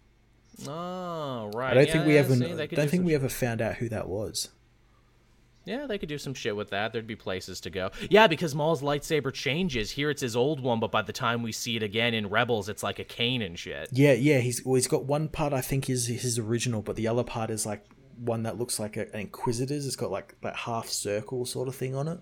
Mm, right, there's definitely places they could go with that. Uh, even the droids get shit to do in this final episode, which I was not expecting. And it's funny, we can't kill off any of the main char- characters, but you better believe we can kill us some droids. You know, you say you don't expect that stuff like with the droids, but like I kind of did. I'm like, yeah, that kind of makes sense. There were so many episodes in Clone Wars which were about like droids or like lesser like character, like little aliens. Like, uh, what's his name? That uh, General Gre- Grebe. What was it? No, him and R two went on that mission, and he's like a cowardly general. What was his name? right, yeah, yeah, yeah, I remember. He like hid in the astromech, and they were like infiltrating a, a droid outpost or something. Yes, yes, I vaguely remember that. But it's funny, too, because I'm pretty sure one of those droids is actually voiced by Dave Filoni. Yeah, well, maybe the chopper one. There you go. It, it's great too because it's like you know Ahsoka doesn't want to hurt the clones. I mean, these are guys who were her friends, who were her you know brothers in arms, who painted their face in tribute to her not a moment earlier, Yeah. and are now trying to kill her. And I think it's so funny where it's like, no, we must, uh, you know, we must shoot to stun. We can't possibly, you know, kill these uh, clones. We love them too much. But when it comes to droids, it's like, but droids have thoughts and feelings and personalities. Fuck them. Yeah, kill those droid filth. Yeah, they're not real people. I'm like, man, Star Wars, you're funny like that, Star Wars. yeah, yeah. Yeah, cl- cl- clones have uh, what is it? You know, hearts and feelings and personalities. Droids, meh. and uh, yeah, so I, I mean, all of this too. It's it, it kind of feels like Speed because the final episode is all built around them in like a starship that's falling, and they're like, you know, how are we going to escape uh, without getting killed? And I'm like, ooh, what a fun ticking clock to put on that. Yeah, and it was it was looked amazing. It looked so damn It good. really did. like the where especially when once they finally get into that Y wing and they and like Ahsoka's like Mm. falling through all the debris as the as it falls through the atmosphere. That was so good looking. And hey, good writing too, because as we set up during the first episode of Siege of Mandalore, she can do that. Yeah, well, uh, all through the show, we've shown how much. Like, if this was season one Ahsoka, she wouldn't be able to do that. Yeah, exactly. They've set that up in a really interesting way. And uh, oh, oh, the funeral scene. Oh, that shedded my fucking heart when they were on that planet and they dug through the wreckage and found all the helmets of all the clones and set them up. And they had a little funeral for Jesse and the rest. Oh my god. yeah, her her her people basically, because they they got Yeah. got all the the Ahsoka squad, got all the um. The, the markings on their helmet and stuff, and yeah, set them all up. Had Rex and her bury them. Damn. Yeah. And then she leaves her lightsaber behind because it was a gift from Anakin, and Anakin is dead now. And Anakin did this essentially in the greater scheme of things. And I'm thinking like, oh, what a nice uh, little touch there. But oh, oh, but then they do more. then they jump ahead in time, and you know it's ahead in time because it's winter now on this planet. And Vader and the 501st show up to dig through the wreckage, and he finds it. And then I'm like, oh, okay, that's why he never looked for her and Rex because he assumed, oh, well, they're dead. Yeah, he assumed they're dead, and that, I think that was also partly the reason why she left the saber as well. To like Yeah, say to like, try and throw okay, someone's probably going to con- try and find me. I'll leave the saber here and make it look like I died. And it's a brilliant scene too because you can interpret it in a number of ways. You can interpret it as you know uh, anakin still did very much care for ahsoka and rex and wanted to find them to be like okay well maybe i can talk them into joining me and everything. Or you can interpret it as like darth vader being like no i need to find and kill them because they are the last people who knew the real anakin. Yeah, like him hunting down like he. This is like one of his many missions where he he found out that like Ahsoka's ship that had Maul on it crashed on this planet, so him and the 501st go and try and figure out what happened or something.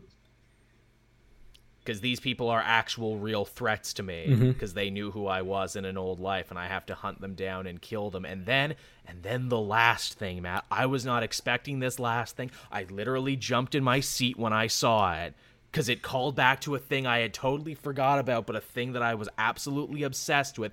Vader looks up in the sky and he sees an owl flying around. And I'm like oh the fucking owl. fucking and you're probably thinking well the fucking owl. It's it's the owl. What does the owl mean? and some people I'm sure forgot what the owl means because they didn't love Rebels as much as you and I did. But the owl was all over the big fight that Ahsoka and Vader have uh, later on in Rebels. You know, we see it at the beginning of the episode. We see it at the end when Vader walks out and you know Ahsoka is assumed dead. We see it again in the final episode when you know uh, Ahsoka and uh, Ezra are walking through the uh, space between spaces and everything. The owl is there again. Yeah, I, I, and again, like the shot, the shot set up so it looks like like Vader sees this and maybe just assumes it could again assume Vader might think it's just oh this is like a, a vulture or something to sh- uh, like a signif- signi- signify death because it's circling and stuff, or he could realize that like oh this this is tied to Ahsoka. This means she's still out there. So, so are we thinking like is this like a straight up again is it like an artsy thing where it's like the owl just represents their relationship because you know the owl is beautiful but it's also a bird of prey and it's nocturnal and everything? Or are we thinking this is a force power that Ahsoka gets later that we don't know about and that is can she like warg into the owl can she see through it is she looking at Vader right now and he doesn't know what that means but he will know what it means in the future and that's why the owl found Ezra to save her from her moment of death at the hands of Vader. I don't know. There's a lot to think about, and I need to get my string theory board out. I th- I just think the owl just I think it just represents uh, like a living embodiment of the Force, kind of like Jedi Bendu. yeah, that's you know what I like that actually. It is the good part of the Force. It's there when people need it, and that's why you know it led Ezra through, and that's why you know uh, basically helped save. Uh, what is it? Save Ahsoka at the end of Rebels. Or again, you could even you could even uh, look at it as like that's the light side of the Force, and it's around, still around Anakin and in Anakin, And- but it's far off in in above him. Right, and it only comes at times when he's challenged and everything. That's why it showed up at the beginning of that episode and at the end, because when he fights Ahsoka in the future in that awesome, I think it was called Twilight of the Apprentices, his mask gets knocked off for a second, and he starts speaking in the old Anakin voice, and that's what actually stops Ahsoka for a second, because, you know, she sees Anakin inside him, and it's this great scene. Yep, yep. because he be- he became himself for a second, and maybe in that moment he was himself too when he mourned his friend. Mm-hmm. Yeah, and then then walked away. The final shot is amazing because it's it's the Ahsoka troop. It's one of those painted helmets covered in ice, and you see Vader's reflection as he walks away. In, is it, that's like a like the per that perfect ending shot for the Clone Wars because that that is the ending of the Clone Wars. Yep. The, the the clones are cast aside and Vader like rises and Reigns takes supreme. over. That that's perfect shot. We it's we, we we say it's the end, but they totally do an episode of Rebels where Rex and the other guys fight one last commander droid, and that and that's technically the end of the Clone Wars. But they wrote that before this. they they wrote that when they thought that would be the last they ever got to do. Uh, again, too, if we want to split hairs about discontinuity in that fight in Rebels, when uh, Ahsoka meets Vader again, she says, "You know, this time I'm not going to leave you." Eh, well, technically, in season five, you walked away when we thought was that was the last word going to be written on it, but you actually did see him again, so you know. But you can interpret it multiple ways. It's fine. I mean, it, it could have been a much larger like continuity clusterfuck, but for what they've done, it's it's pretty damn good. It is. It's pretty airtight. And again, like that works really well in that scene, and the scenes here really work in this. So I'm not going to be too mad at it. Mm. Mm. Yeah. So, uh, any other thoughts on this besides that it was a great end to Clone Wars? Yeah, no, it was it was so damn cool. It was so damn. I, I I was a little bit disappointed with like that middle arc. I didn't much care for that. Like that. I don't know why that was there. That was very We, strange. we talked about. I mean, I get why it was there, and we talked about it before. They're trying to show Ahsoka the other side of the universe and the injustice that the Jedi don't stop and everything, and why people would be willing to accept Imperial rule. But again, you took four episodes to do something you could say in one. Yeah, one or two. Yeah, and and really, they, they probably should have just stayed on Coruscant, like under the Jedi rule, to show Yeah. show what it was like instead of you know going to different spice planets and whatnot. Yeah, uh, which again, you know, I it, it- it's fun because we got to see Castle for a minute and we got to do all this other stuff. But I agree, you could have probably done that all on Coruscant if you really had to. Yeah, but no, this this final arc, these final episodes were just a completely different animal from what we'd seen before, and ma- make made up for it. Made up for it. Yeah, b- beautiful send off. If you watch nothing else, watch these last four episodes. In fact, I feel that's how a lot of people enjoyed Clone Wars anyway by picking and choosing. Where it's like, okay, here's uh, here's a Jar Jar Binks Mace episode. Here's a Droid episode. Uh, here's one about Darth Maul and his brother. Ooh, I know which one I'm watching. Yeah, there's actually. I wonder if someone's updated yet because I remember I found like these really great like guide to Clone Wars, and it's like if you want to watch the whole season but not all the episodes, these are like the main arcs you need to watch to understand the I entire it, entire yeah. show. And it was it was really well done because it separated them and told you exactly what was in that arc. So you'd be like, oh, watch this arc where Savage Opress and and Darth Maul fight Darth mm. Sidious and whatnot. And it's really fucking cool. I guess we never uh, got another Cad Bane or Asajj Ventress episode, which kind of bugs me a little bit. Yeah, I know they kind of deal with her fate in a book. Is that book canon? I know we've talked about this. Yeah, it is. Okay, it is her and Quinlan Vos, but she doesn't die at the end of that though. Like she almost does, but she kind of has like a fake death moment. Yeah, I think it's left ambiguous. S but uh, until someone like does something else with her, I'm just gonna assume she's dead. Right, because I think she has a moment in that book where she's like, "Get me the fuck away from these Clone Wars. Get me out of here." and I'm like, "That's fine. She deserves that. She can have that moment."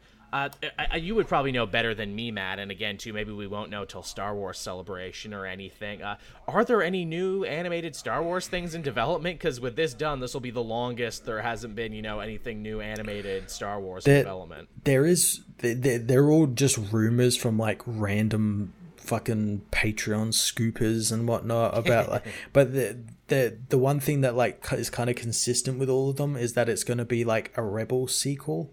Uh, well, they have to do that because Rebels left on such a huge cliffhanger. Yeah, picking up most of them, but then also then you've got the stuff where like oh apparently like Ahsoka is in the Mandalorian season two. Yeah, yeah. So like, will it take place before or after that? Because that's We- we around gotta the same around the same time Ahsoka would have been uh. heading off into the unknown regions. Yeah, we got to square that circle. Also, too, how far up to the new movies is Rebels willing to touch? Because again, isn't Palpatine and that planet also out there in the unknown regions? Are we going to talk about that? Yeah, and I mean, the the ghost is in Rise of Skywalker, so Yes, it is. yeah. Hera and Kanan had a kid. Is that kid going to be like all grown up by the time we eventually pick up with that show? Yeah. Are we going to have to have a very uncomfortable conversation about human alien hybridization? Hey, we already had that sort of stuff with that clone who who married that That's true. that Twi'lek that and lady. That's true. Again, who who wants to have that episode? Well, you see, when a when a Terran Earthling uh, loves an alien woman very much, they put their parts together and just kind of hope for the best. And sometimes shit happens, and sometimes it doesn't. A lot of a lot of trial and error out here in space. Why do I feel when space travel becomes a thing, that's going to be the first thing? Like, okay, can we trade resources? Do we speak the same language? Can we safely fuck each other? Can we though? You're not gonna like try that out, but- spit acid at me. yeah, really. Do we, we do we got to worry about that? Are you like one of those uh, Amazon toads? Where am I going to trip balls for a little bit? Because I'm not against it. I'm just saying. Probably good to know. Should probably you know take three hours out of my schedule just for that. Yeah. But yeah, man, man, I would love, uh, I would love some more Rebels because again, as much as I like Clone Wars, I definitely like Rebels more because they were new characters who weren't connected to the prequels. Which, even though Clone Wars the series did a lot to redeem a lot of stuff from the prequels, Oh, oh, absolutely! It, it fleshed out so much stuff from those films and made it, it retroactively made them better. They're still not very good films, but like it made them at least you know passable, where you can go back and watch them and be like, ah, that gets a payoff in this episode of the Clone Wars. And all it took was seven seasons of television spread out, spread out over almost a decade because we all thought six was going to be the last one. Over a then Disney out of the decade. blue. Yeah, over a decade, because then out of the blue, Disney's like, "Fuck it, do a last season." Yeah, why not? Yeah. Um, yeah, that that'd be cool if we got like a, a Rebels another Rebels series, or I'd like a um. I have a feeling they're probably going to be doing something with the High Republic because that's like their next big push uh, with their comics Yeah, and yeah. and uh, novels and all that sort of stuff. They had a big push on that, so they'd be stupid not to do uh, a- a show That's set true. in there. Hell, as crazy as it is, just adapt what Jason Aaron wrote for in between the Star Wars movies. I'd watch that if they put that to animation. That'd be pretty cool. Uh, people keep wanting them, and I, I agree. They want them to do like an animated series in the style of that those uh, Galaxy of Adventures shorts. Have you seen any of them? They look Yeah, they are some of those so are damn good. They they look so cool. Yeah, they really, really do. But uh, yeah, so uh, that's the show for this week, everyone. We hope you enjoyed it. We managed to talk for a while, uh, which is rare and rare in this day where news is hard to come by because nothing is happening everywhere forever. Yeah, but it, it should should start to pick up because we got new comics coming out very soon. This week, I think, is when they they they all That's- start back. Yeah, that's the hope, and then maybe we can go outside again. Maybe, maybe.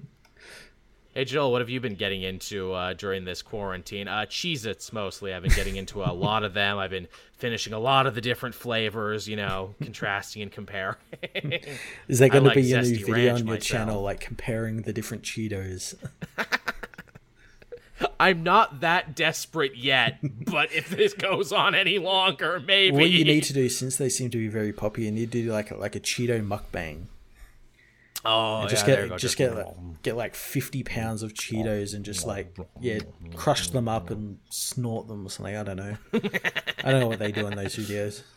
wear a wear a suit, snort them and everything. Yeah. Just start talking like Tony Montana. what could go wrong? Nothing at all, I think. so again, thank you everyone for watching and listening. Really appreciate you coming by, especially because we didn't have a show next week. Uh, we're gonna have a show live again next week. Should uh, in case uh, I mean I assume so. If nothing goes wrong, you know. If the world ends in nuclear apocalypse before then, you'll know Yeah. there's no show. Yeah, or the, or if them murder hornets get us. Oh yeah, no, you gotta watch out for them murder hornets. Gotta watch out for them murder hornets. No murder hornets coming to get you. Watch out. Led by me, Waspinator. Yes, I've been sitting on this voice for this long, and I've had no reason to do it until now. Yeah, finally, someone who remembers Beast Wars in the comments is vindicated. They're so fucking happy. The two people who enjoy that are enjoying it so hard right now. But yes, as always, if you're a patron, you can get this episode first before anyone else. We've actually been getting a lot of new patrons recently. Uh, I'm assuming both for this show and for Capes and Quests that have come back. Thank you so much. I really appreciate it in these trying times because it helps me pay Matt and helps me keep shit online and everything. So that's that's good shit. Thank you. That's cool. I got I gotta I gotta like come and join you for Capes and Quests one time. Yeah, yeah, I'll have to work that in to get you as a guest uh, character in an episode. You can be like, uh, and in this uh, special episode featuring. Uh, my uh, my players are psychopaths though, where it's like we kill the new player. Oh come on!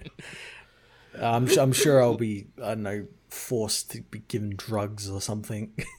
oh yeah, where it's like you're not a cop though, right, man? You're not a guard. Hit this shit. Just just becomes the fantasy version of Training Day. Oh my god! In that last episode, friggin' Kirk's like, "I destroy the floor." What? Yeah, I destroy the floor. Well, he'll fall down then if I destroy the floor. Okay. Thorgy, hey, so there was like a trash can fire over there, right? Yeah, there was a trash can fire. There. I pick up the man and throw him in the trash fire. and uh, I'm like, if only if only if you can pass your strength and you pass your strength check. Fuck. Uh, I guess you throw him in the fire. This then. sounds exactly like like how I play Dungeons and Dragons. It's the best kind of madness. That's why I've completely leaned into. I'm like, look, you're basically doing fantasy Grand Theft Auto now. Uh, you're doing jobs for different criminal figures. Yeah, I played one where like there was like a town and there was like a building with a bunch of guards and I decided my character would be it wasn't acrobatic or anything decided to scale the wall and, and pry off the roof tiles and break in to steal some wine there you go that's the fun shit all right, everyone. You can listen to this and Capes and Quests over on Patreon for as little as a dollar a month. Uh, must appreciate it. Uh, everyone else, you'll get it Wednesday, 8 a.m. Eastern Standard Time. And uh, yeah, that'll do it for me and Matt. We'll be back again next week, everyone. Bye-bye. Bye.